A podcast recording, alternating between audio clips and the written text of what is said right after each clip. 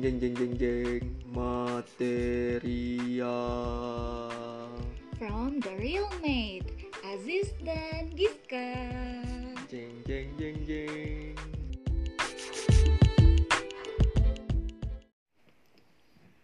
Assalamualaikum warahmatullahi wabarakatuh. Selamat pagi semuanya di mana pun kalian berada Saya Aziz Saya Giska.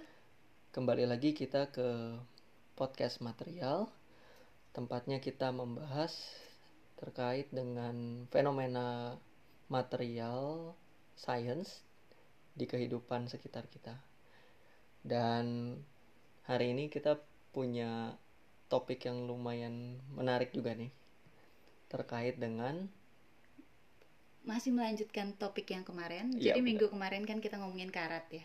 Dan ada satu PR yang ter- belum terbahas dari dari saya yaitu PR mengenai apakah itu karat di biomaterial Ya, jadi untuk lebih lanjutnya kita akan bahas lebih lanjut di episode kali ini. Stay tune.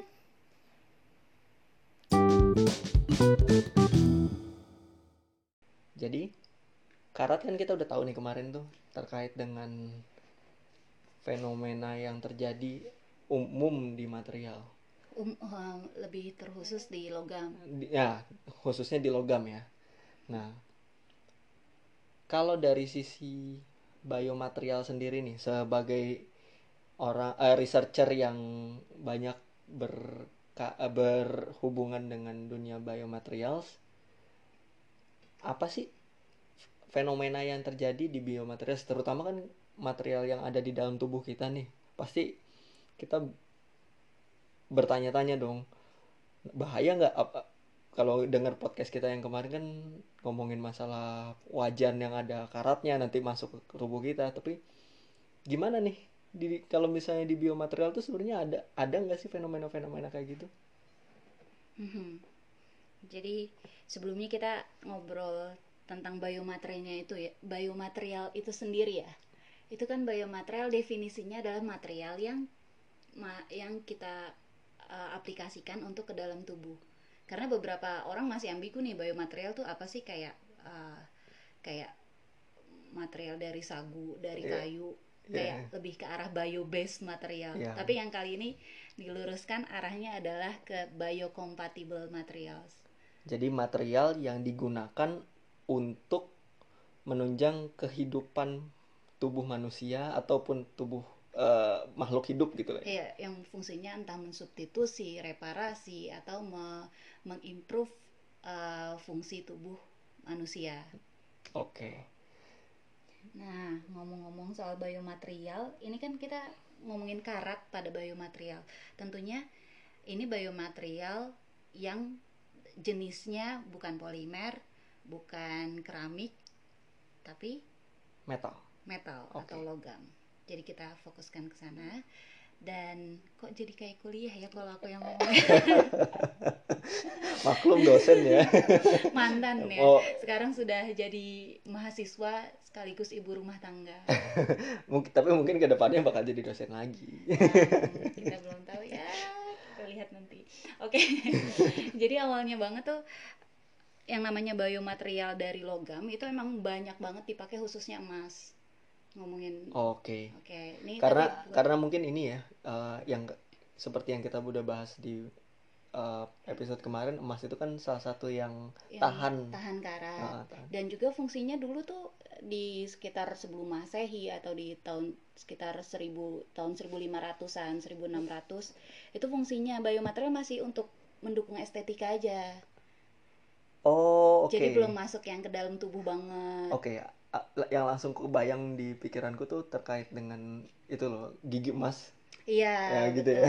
Bahkan dulu tuh di ta- teknologi di tahun 1500 itu bibir sumbing itu kan apa ke atas gitu ya, ada ah. selanya. Nah, itu juga di di dibenerin, bukan dibenerin, lebih ke lebih ditutupi dengan uh, biomaterial dari emas. Jadi dari gold gitu. Oh, wow. dari go- gold sengaja dicetak membentuk pas sama bibir.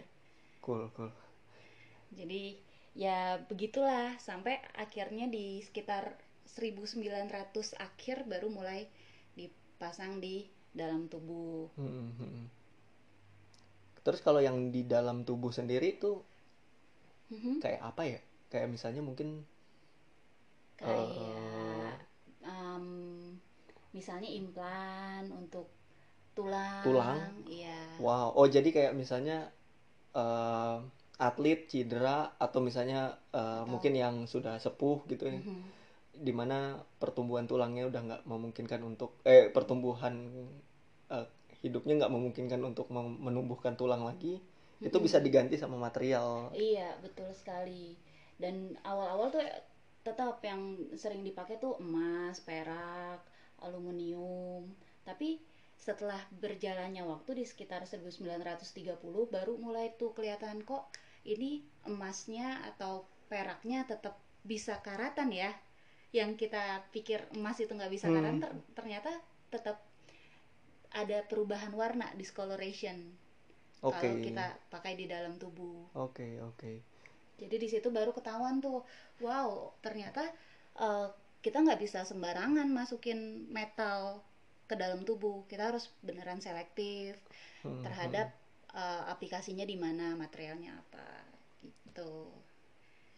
Terus kalau ya itu tadi yang terkait dengan discoloration ataupun ada reaksi nih, pasti kan tubuh manusia uh, dengan kesempurnaan ciptaan Tuhan itu tahu lah ada benda asing yang datang nih Iya. di ini. Apalagi material kondisinya kayak mungkin aku bayanginnya kayak uh, tadi implan tulang atau gigi apa dental itu Mhm. Terus ininya gimana? Maksudnya eh, efek-efeknya, efek sampingnya atau yang terjadi di hidup eh, di tubuh kita gimana? Yang yang yang perlu kita pikirkan, eh, yang maksudnya yang mungkin dari sisi researcher yang mendesain itu memastikan bahwa ini nggak bakal terjadi apa-apa nih nanti kalau misalnya dipasang Mhm. ke depannya. Jadi itu yang pertama kita tahu em, ini dipasang di mana. Jadi kayak yang kemarin udah dibahas, yang menyebabkan korosi itu ada dua. Selain dari materialnya itu sendiri, juga dari atmosfer atau lingkungan lingkungan si tubuhnya. Hmm. Misalnya kalau memang itu mau dipasang di tulang, pH-nya si tulang itu berapa? pH itu pH jadi itu asam. keasaman. Mm, mm. Jadi semakin asam itu biasanya lebih mudah tuh em, si logam ini untuk karat di Hmm, dalam hmm. tubuh. Dan itu pun juga kita harus tahu mekanisme yang terjadi di dalam tubuh, Hmm.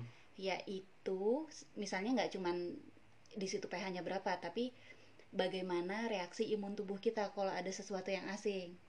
Oke. Jadi kalau misalnya nih tulang tuh kan pH-nya 7 sampai 7,4. 7 tuh mungkin kalau mungkin buat yang orang yang awam dengan dunia kimia, 7 itu air mineral biasa, kurang Air lebih ya. minum- air, air keran biasa. Air minum biasa di angka, angka 6 sampai 7. Mm-mm. 6 7 sampai 8 lah.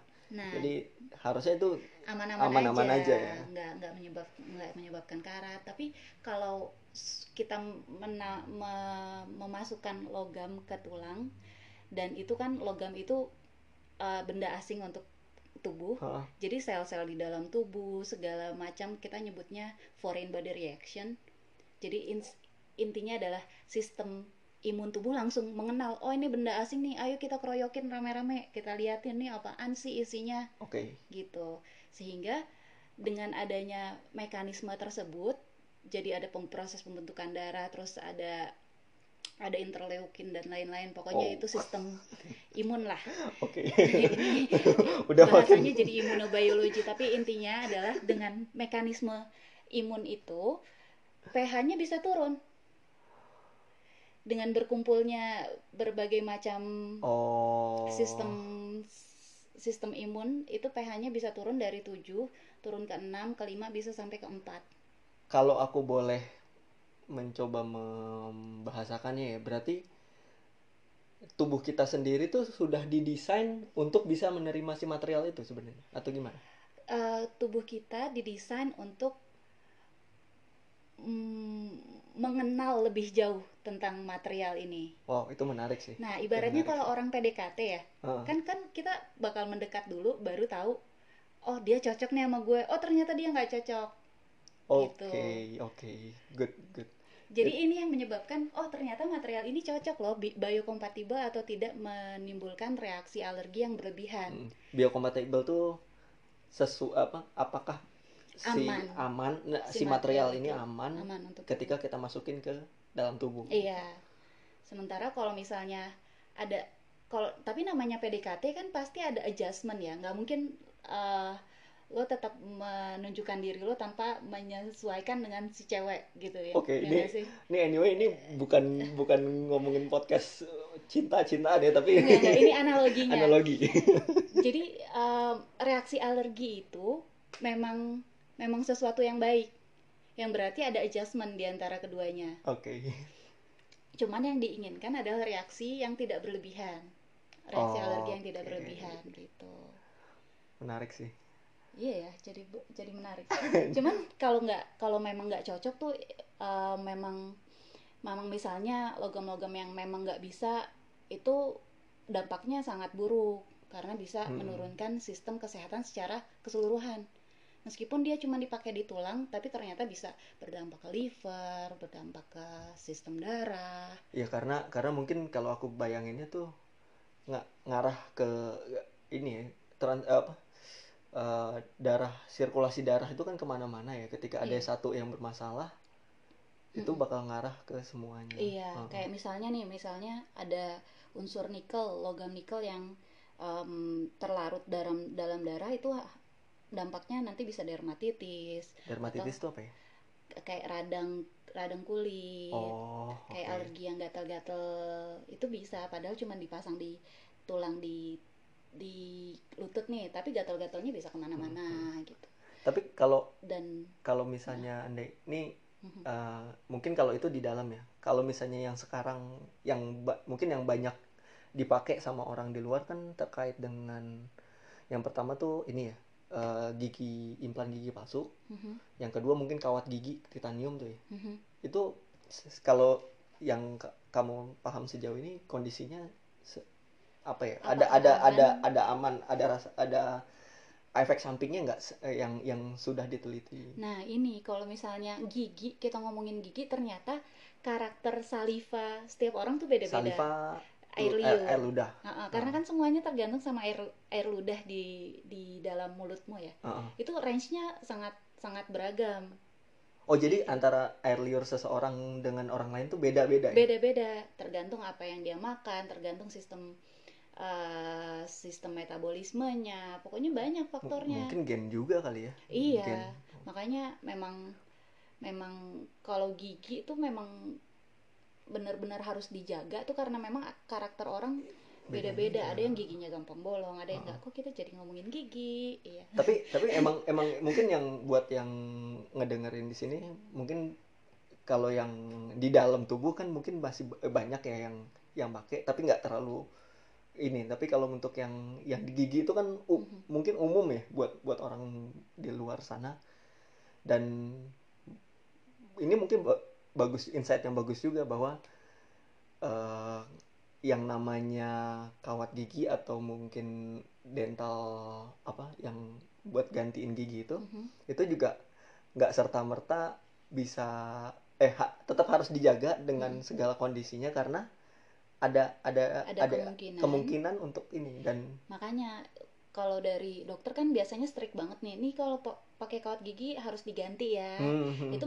meskipun kamu nggak melihat ada potensi karat tapi itu sudah di di dikalkulasi dengan safety factor kayak dia sudah mempersiapkan kalau diganti harus diganti dua tahun ya itu oleh siapa pun harus diganti pada dua tahun oke karena ada jaga-jaga. ada ada kemungkinan mungkin bisa bisa lebih cepat dari itu eh, sedikit kemungkinan lebih cepat tapi kalau misalnya andai kata dua eh, dua tahun itu adalah ketika nanti angka aman. angka aman gitu lah ya. Hmm. ketika nanti lewat dua tahun bisa jadi udah mulai ada terjadi ke karatan iya. yang justru akibatnya bakal buruk buat tubuh kita. Iya betul wow oke nah sih itu kalau untuk di gigi kalau untuk di tulang itu pun cara menjaganya adalah kita boleh pakai logam Hmm. tapi sebisa mungkin yang bersentuhan atau lapisan paling luarnya yang berkontak dengan uh, dengan fluida tubuh itu adalah polimer. Jadi kayak kita lapisi lagi dengan polimer. Atau oh, oke. Okay. Ya, ibaratnya kayak kita punya teflon juga dilapisin polimer untuk menjaga supaya nggak korosi kan. Hmm, hmm, Termasuk kalau masukin logam di dalam tubuh. Hmm. Jadi menarik ngomongin tentang biomaterial yang lebih lanjut sih sebenarnya. Tapi mungkin itu bisa kita ini nanti nanti. Nah, kalau untuk di teknologi ke depannya si biomaterialnya sendiri uh, ada nggak sih uh, precaution precaution gitu misalnya atau misalnya kalau te ngetes ngetes tuh mungkin kalau misalnya si researcher oke okay, ini udah aman itu apa aja sih yang di, di, dilakukan hmm. sama researcher sebelum? Itu uh, kita harus cek secara in vitro dan in vivo. In vitro, in vitro itu, itu kita lakukan di luar tubuh. Tapi dengan uh, kita di kita tes misalnya di cawan petri tapi kita kasih dengan sel-sel tubuh. Oh. Tapi masih di luar tubuh. Uh, Selnya yang kita taruh di cawan Petri, materialnya juga kita taruh di cawan Petri misalnya. Oke. Okay. Di cawan Petri itu sebuah wadah lah istilahnya. Terus kayak gelak, kayak apa kayak mangkok. Kayak mangkok. Eh, ya. mangkok kalau ngomong gampangnya mangkok. Terus yang kedua itu tes in vivo baik di hewan maupun di manusia. Baru nanti ke arah sana sudah bisa di dilihat FDA approve atau enggak. FDA itu Food and Drug Administration. Uh -uh. Ya. Terutama kalau di kalau di US ini dia eh, namanya FDA. FDA. Uh. Mungkin di di Indonesia kita punya BPOM ya. Iya betul. BPOM atau mungkin ada aku nggak nggak nggak terlalu dan ini. itu tapi dilihatnya bukan bukan dilihat dari oh material ini layak material ini layak tapi berdasarkan device per spesifiknya Hmm, Jadi meskipun aku bikin device A, kamu bikin device B sama-sama dari stainless steel 304L misalnya. Sama, sama. Ya itu tetap harus dicek satu-satu gitu. Jadi per merek atau per ya per item. I, nggak nggak bisa. Per produk lah uh -uh. kita Karena bisa jadi dengan beda pro, like yang balik lagi material tuh beda proses, mm -mm. beda treatment, beda sedikit komposisi aja itu udah udah bakal ngerubah ngerubah ini ngerubah hmm. fungsi sifat dan lain-lain hmm. makanya uh, ya itulah uniknya sebuah material tapi uh, perkembangan selanjutnya di biomaterial tuh lebih ke arah ini justru yang biomaterial yang diinginkan untuk ke depannya adalah biomaterial yang beneran mampu berinteraksi dengan tubuh yang berarti memang degradasi itu diinginkan loh tapi syaratnya memang hasil degradasinya itu memang mampu atau aman untuk diproses dalam tubuh. Oh, jadi degradasi itu kata-kata lain dari karatan. Iya. Jadi kalau di logam. Kalau di logam, kalau di logam. Jadi kalau misalnya andai kata material itu terdegradasi, material itu maksudnya luruh ya? Iya. Luruh gitu. Sebutnya biodegradable material atau material yang mampu luruh. Nah, ini topik mm -mm. menarik lagi. Aku pengen deh jadi biodegradable material. Hah? Biar aku bisa mampu meluluhkan isi hatimu. Ah.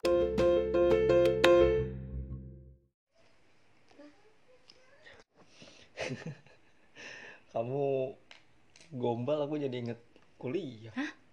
Kapan aku gombalin kamu waktu kuliah? Pernah, Li enggak lah nggak mungkin. Tapi pas kuliah itu emang masa-masanya kita baru mengenal istilah-istilah baru konsep-konsep baru tentang material ya enggak sih? Iya benar. Dan mungkin secara nggak sengaja uh, banyak kosakata material yang terlalu sulit untuk dipahami iya. sejauh ini di podcast kita.